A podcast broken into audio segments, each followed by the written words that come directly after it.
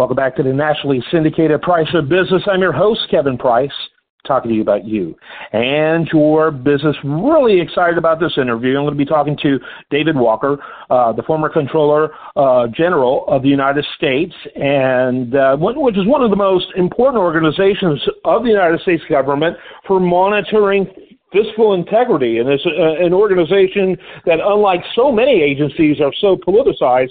It's one that has had a history of really simply telling it like it is.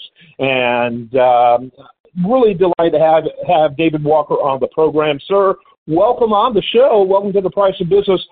Real quickly, why don't you elaborate on the agency, one that people don't hear that much about, but I think is really significant, and a little bit about your experience in that agency. And welcome. Sure. Thank you, Kevin, for the opportunity. First, the Comptroller General of the United States in English is Auditor General and the Chief Accountability Officer of the United States, and the CEO of the Government Accountability Office, which is actually in the legislative branch.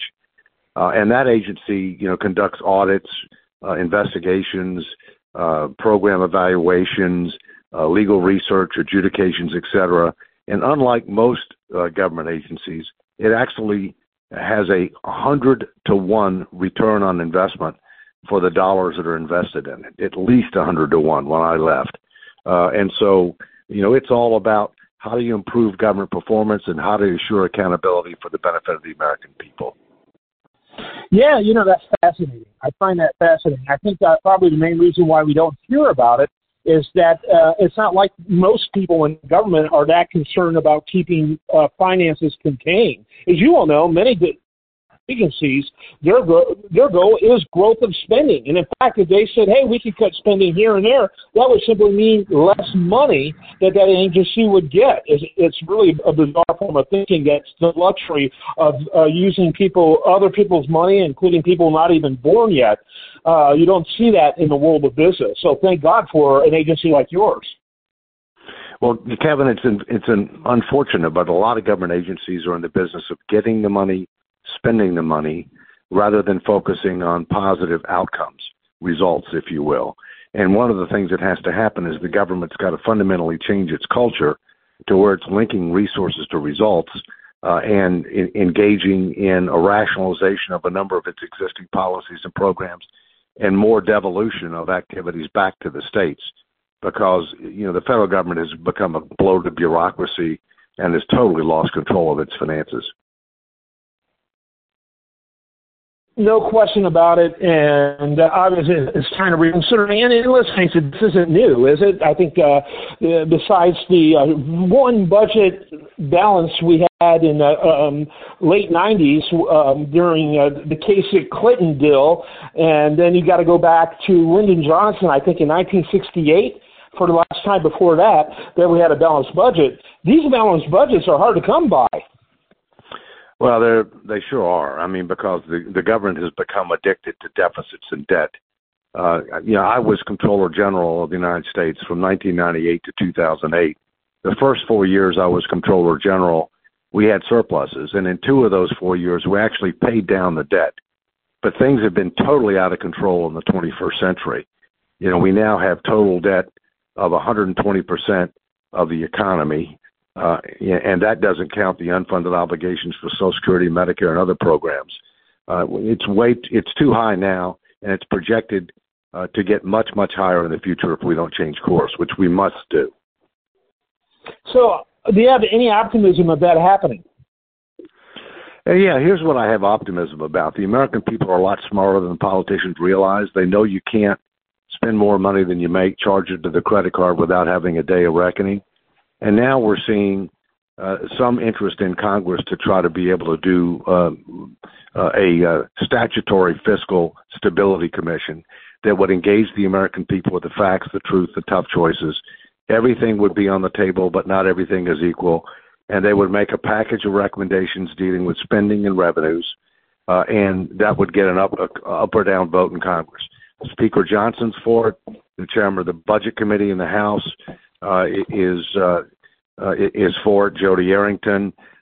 Bipartisan bills have been introduced in both the House and the Senate. There's already been a hearing in the House, and I'm cautiously optimistic that something like this will become law early this next year, and I've been pushing for it for a number of years, and so hopefully it'll happen. Interesting. Talk a little bit about, your thoughts about what kind of procedure would require to make this happen in terms of changing the momentum. I mean, honestly, I used to work in Capitol Hill. I was an A2 U.S. Senator. That was back in the 80s, and to me it's exponentially worse now. The amount of distraction, the amount of really what appears like, thanks to, frankly, a 24/7 news cycle that I guess I'm part of, constant reporting of existential crisis, so much of it having nothing to do with the really heavy things like you're talking about. I wish I had more optimism like you do. So talk a little bit how you see this unfolding. Well, Kevin, first, I was a Reagan, Bush 41, and Clinton presidential appointee, and, things have just gotten much, much worse through the years. And let me give you an example. In 1979, and when Reagan ended up taking office, our total debt subject to the debt ceiling was less than $1 trillion.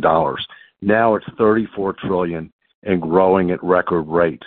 And by the way, let me tell you another significance of 1979. In 1979, there were an adequate number of states who had filed applications with the Congress for a convention of states to propose a fiscal responsibility amendment, and Congress did nothing. I'm now involved in another effort, in addition to the commission, which we need to have, to get one or more states to literally sue the Congress for failure to discharge its ministerial, non-discretionary responsibilities under Article 5 of the Constitution, to be able to allow the states to get together and propose a fiscal responsibility amendment that would limit how much debt as a percentage of the economy we can take on. This is unprecedented, but it's essential because the Congress has failed to do its job. You're advocating a constitutional amendment? Yeah, I'm advocating a constitutional amendment. There's two ways you can get one.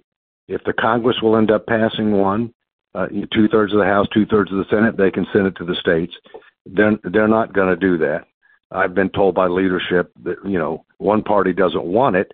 The other party really doesn't want to lose control. And so we have to go with plan B. Plan B is let the states do it. And the founders envisioned that Washington might become so out of touch and out of control that the states would have to assert their rights under Article 5, and that's what we need to do to gain control of our finances. Yeah, I'm not very hopeful on either one, but hey, you know what? I'm perfectly fine with you advocating it. The last time this has even been attempted was the Equal Rights Amendment, and you know how that went. And so it's incredibly daunting to do something like this as well. Not saying to keep trying. It's literally, though, the natural attitude of government to keep growing. That's just the natural. A great book by Ludwig von Mises called Bureaucracy that is so daunting to read, but is brilliant. Really, just captures the nature of people, and particularly people in power, and the inclination is more. That's all they're inclined to do. And now what they've done is, and I say they, it's bipartisan. I have a nice little laundry list of Republican disasters and a nice little laundry list of Democrat disasters, is they've created such a chaotic and unstable environment on every level. The thought of doing something that's thoughtful and I think important that you suggest, man, I might as well be hoping for the tooth fairy. That's where I am. I've grown very cynical. But you know what? This debate needs to continue. People like you need to be continuing to advocate it, because we are literally at $32 trillion national debt. When I got involved in politics, early 1980, I was part of an organization that was trying to prevent the federal government from having $1 trillion debt. Now, think about that. You got a government that was established in 1788. I'm in 1983, or 82 rather, 81. And we hadn't got $1 trillion yet. And now we're at $32 trillion in, 4 decades? Yeah, not even yet. Yeah, we're about to hit 34. We're multiplied by 32, which took 160 years to get to 1. I mean, that is a J curve. Well, we're about to hit $34 trillion, and we're adding debt at or near record rates. But in addition to that, we've lost control of the budget. Over 70% of annual expenditures, direct expenditures, are mandatory spending. We've written a blank check for them, and that's increasing. In addition to that, we lose about $1.5 trillion in revenues due to tax expenditures, deductions, exemptions, credits, exclusions. So when you combine both front door and back door spending, the federal government has written a blank check for over 85% of spending. What kind of budget is that? Yeah, exactly. What kind of budget is that? Well put. All right, we're running out of time. I'd love for you to give some final thoughts as we begin to wrap it up. This is such a timely topic, and I so appreciate your time to talk about it. Well, Kevin, again, appreciate the opportunity. Look, the answer is we the people. We the people are responsible and accountable for what Congress does or fails to do. You know, I'm part of a number of organizations, including Main Street Economics, which is trying to engage the American people with the facts, the truth, the tough choices to prepare the way for Congress to finally act. Because if we don't act, it is the single largest threat to our national security, our economic security, and our domestic tranquility. Yeah, no question about it. All of this, I concur. I just feel like it's a lot like a Nero in a spittle when it comes to policymakers looking at it. And that's really on all levels of government, in my opinion. So I'm very cynical, but I think people like you need to keep doing it, because at the end, when it is all collapsed, we need someone to say, hey, I told you so. And so... Well, do you have a website for people to learn more about mainstream economics and any other website in order for people to learn about your work?